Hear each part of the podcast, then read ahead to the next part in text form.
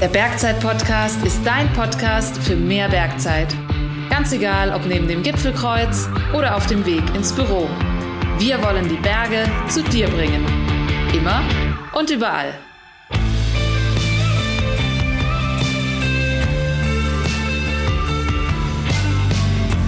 Servus zusammen und herzlich willkommen zu einer neuen Beratungsfolge des Bergzeit-Podcasts. Ich bin Jan aus dem Bergzeit-Team und ich freue mich richtig auf das heutige Thema Hochtourenausrüstung. Nicht nur, weil ich selbst in dieser Bergsportdisziplin unterwegs bin, sondern weil ich auch wieder einen richtigen Experten an meiner Seite habe, nämlich den lieben Peter. Peter ist staatlich geprüfter Berg- und Skiführer und das mittlerweile schon seit 30 Jahren, also jede Menge Erfahrung am Berg und ist zusätzlich auch noch Produktspezialist in unserer Bergzeit Alpin Filiale. Das heißt, wenn du nach der Folge Peter zu Artikeln und sonstigen Themen auch noch löchern willst, dann schau gerne mal bei der Bergzeit Alpin Filiale vorbei. Peter, ich freue mich sehr, dass du heute mit dabei bist. Servus Jan, ich freue mich auch. Erzähl mal so ein bisschen, was war denn deine, deine letzte Führungstour, die du geguidet hast? Ja, die letzte Tour war tatsächlich die, äh, der Stüdelgrat auf den Großglockner, höchster Berg von Österreich. Und der Grat selber, ein schöner Felsgrat, Blockgelände, äh, ja, ein Highlight, sagt man dazu, zu einem dieser vielen Touren, die man in den Alpen machen kann. Und äh, sagen wir, viele Interessenten, die das gerne mal buchen möchten, aber sich das immer noch nicht trauen und dafür sind wir als Bergführer da. Ich stelle mir tatsächlich immer so die Frage, hat ein Bergführer eine Lieblingstour, die er am liebsten führt? Also ich in dem Fall weniger. Ich habe einen Hausberg, da bin ich immer selber drauf, hat mit Führen nichts zu tun. Da gehe ich immer hin und sage, oh, komm, da gehe ich halt mit meiner Frau oder meinen Kindern oder was auch immer. Aber sonst muss ich vielleicht sagen, da, wo ich am meisten unterwegs bin, und das ist tatsächlich der Groß-Venediger, da gehe ich Sommer wie Winter rauf. Und das Interessante ist, es ist ein anstrengender Berg. Im Winter, gerade wenn du mit Schneeschuhen unterwegs bist, noch anstrengender. Aber es ist immer anders. Und es verändert sich und gerade in den letzten Jahren auch sagen wir, rein technisch verändert sich der Berg. Und das ist irgendwie interessant, das mitzuverfolgen. Erschreckend auf der einen Seite, auf der anderen Seite interessant, äh, wie sich diese Wege sagen wir, wieder neu gestalten. Mhm. Um sich auf diese veränderten Rahmenbedingungen einzustellen, braucht es zwangsläufig eine gewisse Art von Ausrüstung. Und genau das ist ja auch das Thema äh, von heute, nämlich Hochtourenausrüstung. Was brauche ich eigentlich, um eine Hochtour zu gehen? Jetzt ist es so, dass dieses Thema ja wahnsinnig komplex ist und relativ viele verschiedene Produkte beinhaltet. Deswegen hier auch nochmal vorab, wir können in so einer Podcast-Folge nicht alles von A bis Z aufführen und beantworten. Wir werden dir aber als Zuhörer in den Show Notes nochmal wertvolle Links reinpacken, die du im Nachgang gerne anklicken kannst. Peter hat unter anderem auch schon ein sehr ausführliches YouTube-Video zu dem Thema aufgenommen und wir versuchen heute einfach die wichtigsten Ausrüstungsgegenstände in den verschiedenen Kategorien einmal zu benennen und auch kurz zu erklären. Macht es durchaus ähm, Sinn, diese einzelnen ähm, Kategorien sich auch beim Packen schon mal in den Kopf zu rufen und zu sagen, okay, das ist Kategorie A, B und C und davon brauche ich die und die Produkte, einfach um strukturiert ranzugehen. Ähm, und wo, wo finde ich solche Checklisten? Also grundsätzlich ist es so ein Grundsatz, den Berg muss man tatsächlich strukturiert angehen. Wenn man da blind hineinläuft, dann äh, sagen wir, erweitert man das Risiko oder erhöht man das Risiko und das ist nicht zu empfehlen. Und äh, ich denke, das Leichteste für einen, der sich da interessiert und äh, in der Richtung mal äh, bewegen möchte, ist es immer, sich an erfahrene äh, Anbieter zu richten, sei es über eine Sektion oder sei es über Bergschulen oder einzelne Bergführer. Und die werden in jedem Fall äh, euch im Vorab immer eine Information geben, was brauche ich dafür. Da gibt es eine Ausrüstungsliste, was ist Standard, was ist nice to have. Und damit hast du eine klare Orientierung und nach der richtest du dich. Mhm. Wir werden ja jetzt, wie angekündigt, die einzelnen Kategorien mal durchgehen. Lass uns mal so mit der logischsten Grundvoraussetzung starten, nämlich der Bekleidung. Was hast du in der Regel an, wenn du auf Hochtour gehst? Arbeitest du auch da mit dem Schichtenprinzip? Das ist richtig. Also ein Schichtenprinzip ist eine gut verständliche Orientierung auch für, für jeden, der sich da am Berg bewegt. Das fängt immer an mit einer Unterschicht als Unterwäsche bezeichnet, die aber funktionell ist, die im Idealfall natürlich auch äh, wir, möglichst geruchneutral bleibt oder möglichst lang geruchsneutral bleibt. Und da ist ein Merino-Anteil sicherlich immer ein Vorteil. Ähm, und es geht vom Socken über die Unterhose kurz, lang bis äh, T-Shirt oder Longsleeve. Und das ist mal die Grundausstattung. Und das nächste ist dann eine Schicht, die letztendlich entweder die Hülle oben drüber schon äh, ergibt oder aber eine Zwischenschicht als Isolation. Und das kann ich variabel bauen. Entweder habe ich viel Wind, dann habe ich eine Shell-Schicht oben drüber. Oder es ist kalt, dann kommt eine Schutzschicht dazwischen. So bin ich variabel. Und das geht zwischen, zwischen zwei, drei und vier Schichten. Je nachdem, was für Voraussetzungen an Wetter und Temperatur ich habe. Wenn wir jetzt die Basisbekleidung vom Körper durchhaben, dann fallen ja auch noch ein, zwei so Accessoires an, die man vielleicht mal gerne vergisst. Also Thema Mütze, Handschuh. Was muss ich da beachten? Ja, auf einer Hochtour ist immer eine klare Empfehlung. Ich brauche einmal einen Handschuh, der relativ dünn ist, mit dem ich gut arbeiten kann und der eigentlich, sag mal, sobald ich auf dem Gletscher unterwegs bin, äh, an der Hand ist und äh, sag mal so diese diese, den Grundschutz darstellt.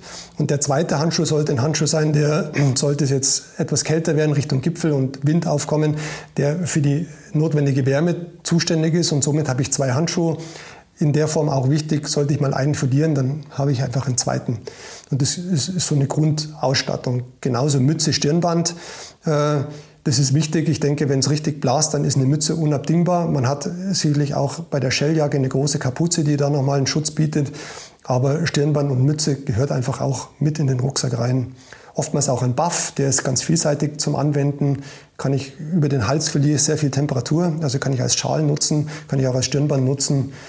Und äh, das Letzte, was sicherlich auch nicht zu unterschätzen ist, ist die Sonnenbrille mit Sonnencreme natürlich, also der Schutz. Und wir als Bergführer sind da sehr sensibel, weil es gibt viele Kollegen, die tatsächlich schon äh, wir, Auswirkungen haben durch die viele Sonneneinstrahlung, gerade im Gesicht und in den Armen.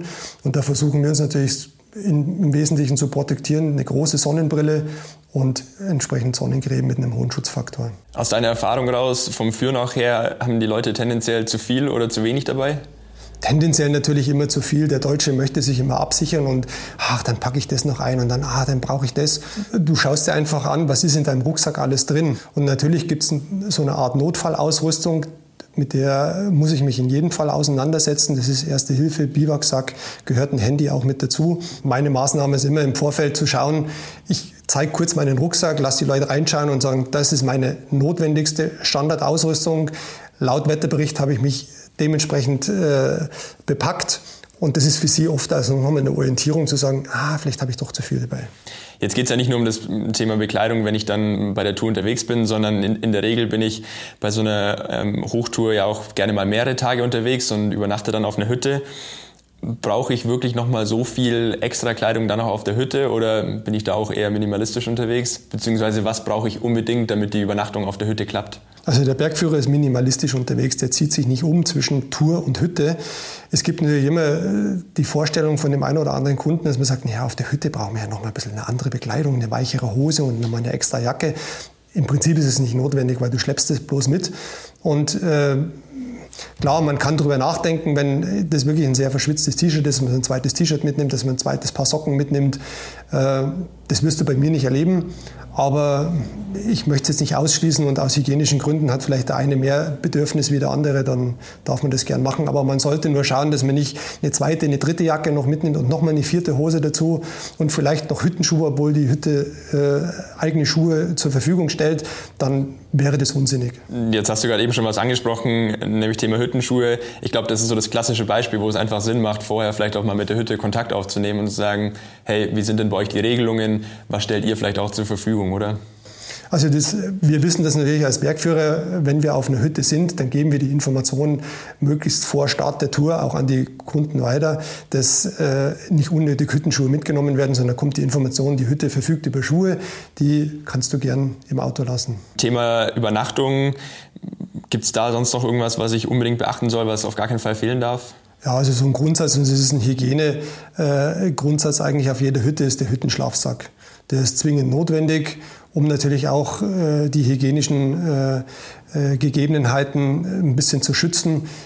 Du bist nicht allein auf dieser Hütte. Die Hütte ist frequentiert das ganze Jahr über und äh, da gehört ein Hüttenschlafsack in jedem Fall dazu. Wenn ich jetzt auf so einer Hütte übernachte, dann ist ja zumindest auch schon mal mm, für so eine gewisse Grundverpflegung gesorgt, meistens in der Früh und abends. Trotzdem brauche ich ja dann auch irgendwas, wenn ich tagsüber unterwegs bin. Was ist da dein, dein Go-To-Snack? Ähm, mit was verpflegst du dich während der Tour? Natürlich ist hier auch immer zu schauen, wie viel Platz nimmt meine Nahrung ein. Klar, ich muss die Zwischenverpflegung, muss ich mir selber mitnehmen. Die wird mir nicht zur Verfügung gestellt. Und das setzt sich dann zusammen nach dem Energiegehalt und äh, nach der Verpackung. Da sind Riegel im, im, im meisten Fall eigentlich die beste Lösung. Oder irgendwelche Gelsituationen, falls mal einer in den Unterzucker kommt, dann ist ein Gel natürlich ein Vorteil. Oder Schokolade auch. Das baut dann den Blutzuckerspiegel wieder schnell nach oben, so dass ich dann vielleicht wieder ein bisschen mehr und schneller zu Kräften komme. Oder ich packe mir auch eine Brotzeit ein. Aber ich muss das immer für mich kalkulieren. Hat mein Rucksack den Platz dafür? Trinkflasche ganz wichtig, also ein Liter würde ich da empfehlen.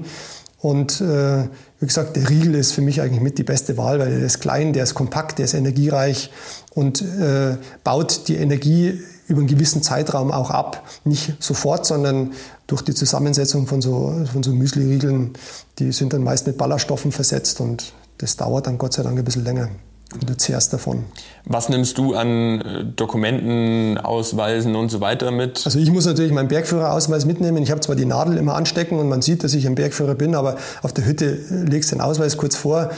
Und so ist es auch jedem zu empfehlen, dass er irgendwelche Dokumente über sich dabei hat. In jedem Fall, wenn er bei der Sektion irgendwo äh, verankert ist, dann auch ein, ein DRV-Ausweis. Äh, und natürlich ansonsten äh, auch ein Ausweis ist immer gut, weil man kann die Person dann identifizieren. Soll es in irgendeinem Notfall äh, aufkommen, dass wir jemanden identifizieren müssen, dann braucht man ein Dokument. Und äh, in der Regel sind die Übernachtungen auf der Hütte ja dann auch nochmal irgendwo vergünstigt, wenn ich Mitglied in irgendeinem Alpenverein bin, oder? Absolut. Also ich als Bergführer habe äh, den Vorteil, dass ich auf der Hütte keine Übernachtung zahlen muss, wenn ich meinen Ausweis vorlege. Und so hat jedes DRV-Mitglied auch den Vorteil, das entsprechend günstiger zu kriegen. Es gibt oftmals auch ein, ein, ein Bergsteigeressen für das Alpenvereinsmitglied und da ist natürlich ein Ausweis zwingend. Sehr schön. Das Ganze waren ja jetzt, würde ich sagen, mal so die Ausrüstungsgegenstände, die ähm, die ganzen Rahmenbedingungen geben, damit wir dann überhaupt auf Tour gehen können. Und wenn wir dann auf Tour unterwegs sind, dann ist die ganze technische Ausrüstung natürlich enorm wichtig. Wenn wir die jetzt gliedern ähm, und wir starten mit den Dingen, die direkt Kontakt haben zu Fels, zu Eis, dann kommen mir als allererstes ja mal so Themen wie Steigeisen, Eispickel und auch Schuhe in den Sinn. Lass uns vielleicht mal mit den Schuhen reinstarten. Was muss ich denn da beachten? Kann ich mit meinen normalen Wanderschuhen auf Hochtour gehen oder muss ich mich da neu ausstatten? Da ist der Wunsch und die Empfehlung auch, sich neu auszustatten, weil äh, du brauchst eine gewisse Festigkeit in dem Schuh, so dass das Steigeisen, wenn du über den Gletscher gehst, gehst du mit Steigeisen, dass das Steigeisen einen festen Sitz an deinem Schuh hat und die Aufnahmemöglichkeit auch hat. Oft äh, oder sagen wir idealerweise ist es ein Steigeisen, was über die Ferse mit einem Kipphebel gehalten wird und dazu brauchst eine feste Aufnahme an der Ferse und im Vorfuß über einen Korb. Und das sind sogenannte bedingt steigeisenfeste Schuhe, die eine Mindestanforderung an die Hochtour stellen. Das Ganze kann ausgeweitet werden, auch mit einem vollsteigeisenfesten Schuh, der dann im vor, vorderen Schuhbereich mit einem Bügel sogar ausgestattet sein kann. Ist ein, ist ein deutlich härterer Schuh, aber genauso funktionell einsetzbar und mit viel, viel mehr Möglichkeiten im Einsatz dann noch, wenn es steiler wird. Wenn ich jetzt bei uns im Shop äh, mir die Schuhe anschaue oder auch in der Filiale stehe ähm, und nach einer gewissen Kategorie suche, wo muss ich dann suchen?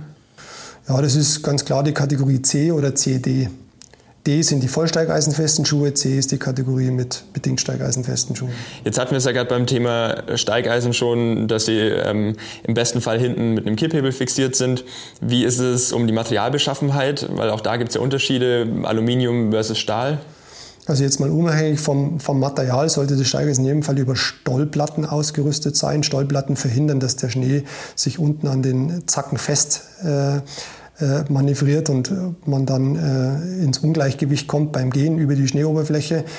Und äh, je mehr ich Felskontakt habe, umso weniger empfehle ich äh, Alu-Steigeisen. Alu-Steigeisen werden schnell rund, werden stumpf, verlieren an, an, an Griffigkeit und äh, betreffen eigentlich nur reine Gletschertouren. Da kann ich durchaus mit einem Alu-Steigeisen unterwegs sein. Ansonsten, sobald der Fels da in Kontakt kommt, empfehle ich in jedem Fall den vorderen Steigeisenbereich mit einem Edelstahl oder mit einem, mit einem Federstahlmaterial äh, zu nutzen, beziehungsweise das komplette Steigeisen aus, aus einem Hartmetall. Jetzt ist das andere, kann man ja fast schon Werkzeug nennen, das direkt Kontakt mit dem Eis hat, der Eispickel. Auch da gibt es ja verschiedene Ausführungen. Meine wichtigste Frage erstmal, wie lang muss der Eispickel denn überhaupt sein? ja, so eine Grundregel sagt, du nimmst den in die Hand, lässt den an der Seite am Bein runterhängen und dann zwischen Wade und Knöchel sollte die, das Pickel enden von der Länge, dann wäre das die ideale Position. Mhm. Und jetzt für reine Gletscherhochtouren, wie sieht es da aus mit der Krümmung und so weiter? Auch da gibt es ja dann verschiedene Ausführungen. Ja, ich bin immer also meine Empfehlung ist, nehmt bitte nicht den leichtesten Pickel. Äh, auch hier gibt es Alu-Varianten. Äh, das sind Pickel, die gehen vielleicht für einen T-Anker, aber sobald ihr anfangt, mit diesem Pickel stützen oder euch selber absichern zu wollen oder Stufen zu schlagen oder das Eis zu bearbeiten, bevor die Eisschraube reingedreht wird, dann brauchst du eine Art Werkzeug. Und da muss das Pickel natürlich auch äh, mit einer ja, gewissen Festigkeit und mit einer gewissen Wertigkeit äh, vorhanden sein. Und da empfiehlt sich kein Alu. Das ist viel zu leicht, sondern du brauchst eine scharfe Haue, du brauchst eine scharfe Schaufel und du brauchst eine aktive Spitze, die unten im Eis sich selbst verankert und da erübrigt sich eigentlich jedes Alupickel. So, wenn ich jetzt äh, Schuhe habe und dann auch ähm, Steigeisen und einen Pickel, könnte ich rein theoretisch ja auch schon irgendwo mich auf dem, auf dem Gletscher bewegen. Ähm, es ist aber natürlich so, du hast auch schon angesprochen, die Bedingungen verändern sich, es ist immer ein Risiko auch da in Form von Gletscherspalten und so weiter. Heißt, es macht irgendwo Sinn oder ist zu empfehlen, in der Seilschaft zu gehen und dafür brauche ich dann in der Regel auch ein Seil. Na, auf jeden Fall. Also den Gurt haben wir, glaube ich, noch nicht angesprochen, der gehört dazu. Und natürlich äh, ist der Gurt dazu da, dass man sich als Seilschaft verbindet. Und gerade auf dem Gletscher ist es unabdingbar, sich miteinander zu verbinden, weil wenn einer allein auf dem Gletscher unterwegs ist, und das findet man nach wie vor, also mir kommen einzelne Personen ab und zu mal entgegen, dann mache ich die Augen zu und gehe schnell vorbei. Ähm, dem kann nicht geholfen werden. Also der versinkt in dieser Spalte, ob er will oder nicht. Er hat ja keinen kein Halt, die, der ihm von außen gegeben wird. Und je größer eine Seilschaft ist, umso besser ist der Halt, weil die Wahrscheinlichkeit, dass alle in so eine Spalte verschwinden, die ist relativ gering. Und eine ideale Seilschaft ist ab drei Personen aufwärts. Was würdest du da dann konkret für eine Länge empfehlen? Ja, ich denke, bei drei Personen kann man so zwischen 30 und 40 Meter Seil durchaus äh, empfehlen. Und äh, sagen wir, die gängigsten Seilschaften sind so sechs bis acht Personen, je nachdem, wie schwierig auch der Berg ist. Aber da sind dann Seile sicherlich von 50 oder 60 Meter notwendig. Wenn ich mir jetzt ein Seil anschaffe, gibt es irgendwas, was ich unbedingt beachten muss, ähm, bei, auch hier beim Material? Also in jedem Fall sollte das Seil über eine Imprägnierung äh, verfügen. Die beste Imprägnierung entspricht äh, der UIA-Normierung. Die UIA-Norm sagt, da ist äh, der Mantel und der Kern des Seiles ist imprägniert und nimmt somit weder Schmutz noch Feuchtigkeit auf und das wäre ideal. Jetzt hast du gerade ja schon auch ein komplett essentielles Teil angesprochen, nämlich den Gurt. Kann ich rein theoretisch auch mit meinem normalen Sportklettergurt auf Hochtour gehen? Also rein technisch ja und von den Haltekräften gar kein Problem. Es ist aber im Prinzip nicht notwendig. Er ist unnötig schwer, ist unnötig groß, nimmt viel Platz im Rucksack weg und er hat einen Nachteil. Ich muss diesen Gurt immer anziehen, bevor ich meine Schuhe oder meine Steigeisen anziehe. Bei den Schuhen kann sein, dass man durchaus auch äh, sagen wir, mit den Schuhen durch diese Beinschlaufen durchkommt, wenn es verstellbar sind. Aber ich habe eher eine Erschwernis und ein Handicap und das würde ich gerne ausschließen. Und ich kann Gewicht sparen, ich kann äh, einen Komfort äh, äh mir entsprechend äh, zurechtlegen, wenn ich mich auf den Hochtourengurt konzentriere. Wenn man die mega schönen Bilder und Videos von, von Hochtouren sieht, dann sieht man, dass die Bergsteiger dort immer wahnsinnig viel Material noch an dem Gurt dran haben. Und ein Großteil davon sind ja Karabiner in verschiedensten Ausführungen und Varianten.